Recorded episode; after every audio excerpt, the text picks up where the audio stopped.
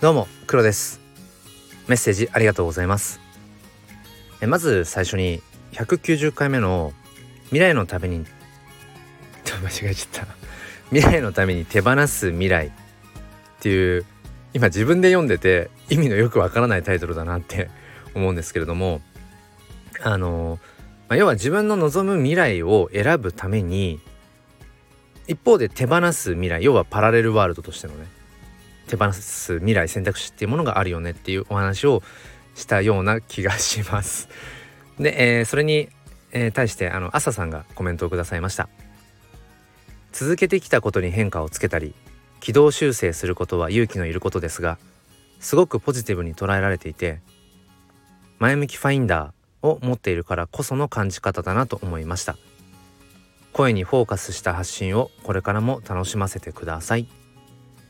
というメッセージ、えー、朝さんありがとうございます。思い出しました。えっとこのスタンド FM で発信をしていく上で僕がなぜスタンド FM を選んだのかっていうところで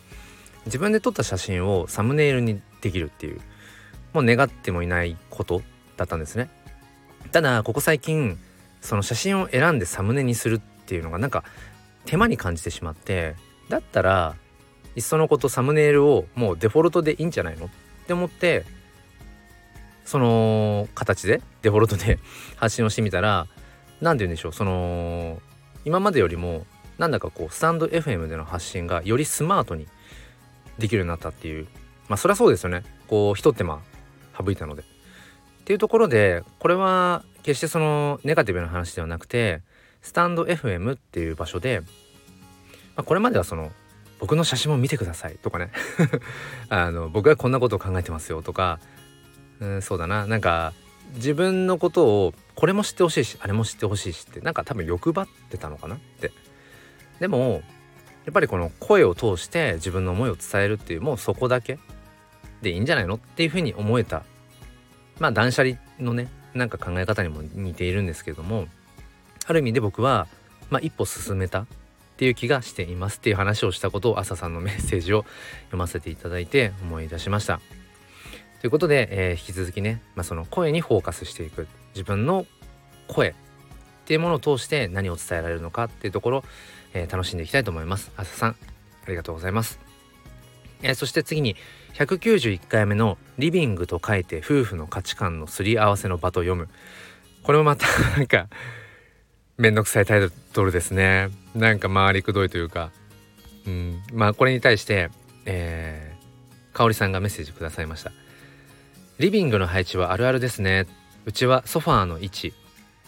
夫が私の動線を無視して通路を塞いだりした時はかなりストレスでした。気づかれないように12センチずつずらしていったらバレませんでした。っていうことでカルさんありがとうございます。あのその放送でまあ僕がね妻とそのリビングの模様替えでまあちょっと一悶着あったっていう話ででそこに対してその香織さんもまあそういうのありますよねってその、まあ、要は気に食わない、えー、そのソファーの位置を12センチずつずらしていったっていうそこが巧妙だなって。でそのコメントに対して、えー、宗谷さんが「香織さんナイスです」って返していてこれをまた笑ってしまいました。えー、おそらくねうんまあどのご家庭でもこのリビングの模様替えとかその家具の配置まあ一度ぐらいは何て言うんですかこう意見が合わなくてっていうことを、えー、ご経験あられるんじゃないかななんてことを、えー、思います。えー、かおりさん、そやさんありがとうございます。えー、そして最後に192回目の雇われる側にいる限り抜け出せない景色っていう、えーと、放送回に、えー、コメントをくださいました。あのこの回では、まあ、僕がその教育公務員っていう立場、まあ、要は雇われ側である以上うん自分がいろいろとこう見てみたいなと思っている景色があったとしても、まあ、それを見ることはかなわないかもしれないってそんなお話をさせていただきました。でそこに、えー、関して、えー、朝さんあの本当にいつもありがとうございます。こんなコメントくださいました。すごく共感したお話でした。6年ほどフルタイムサラリーマンをしていましたが産休を機にいろいろと考えるところがあり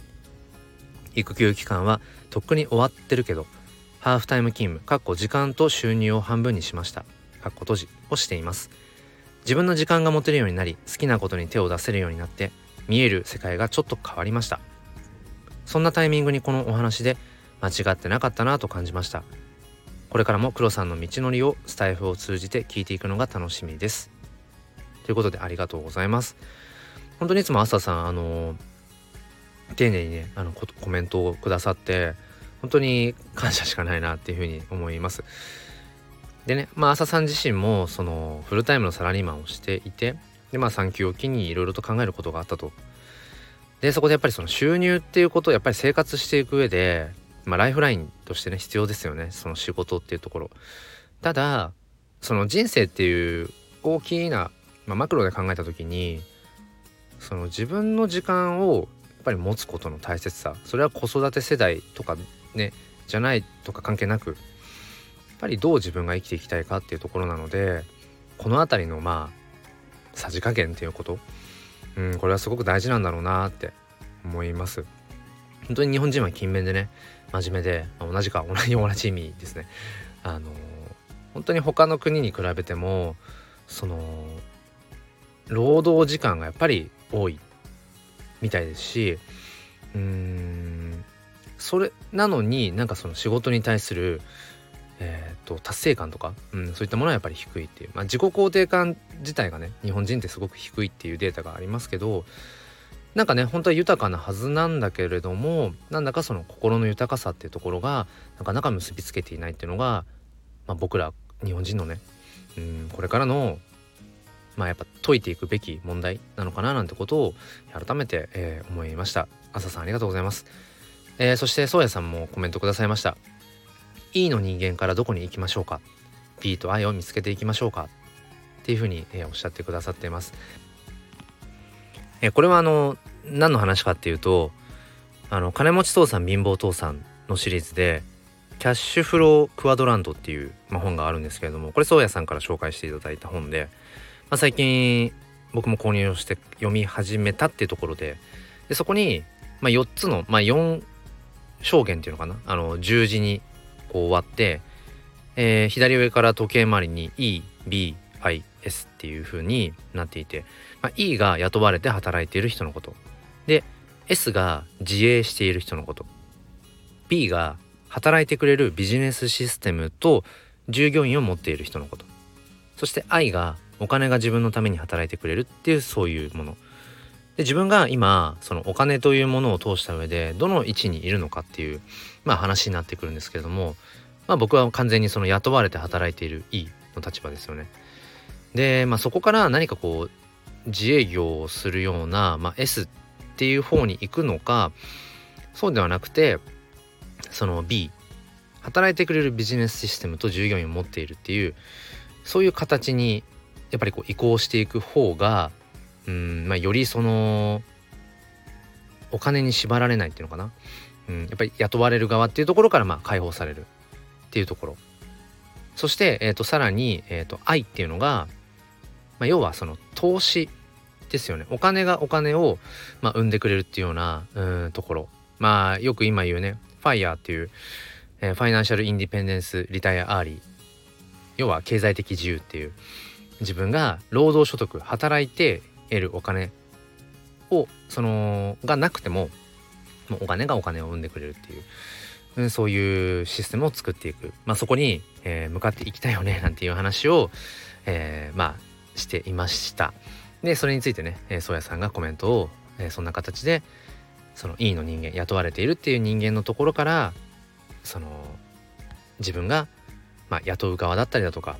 お金がお金を生んでいくシステム。それを構築していく、まあ、そんなようなところに向かっていきましょうみたいな話をしてくださいました。今自分もこれを解説をしていながらまだまだ咀嚼しきれていないななんてところがあっていつもそうやさん本当に勉強になっています。ということで今回もメッセージありがとうございました。それでは明日も心に前向きファインダーを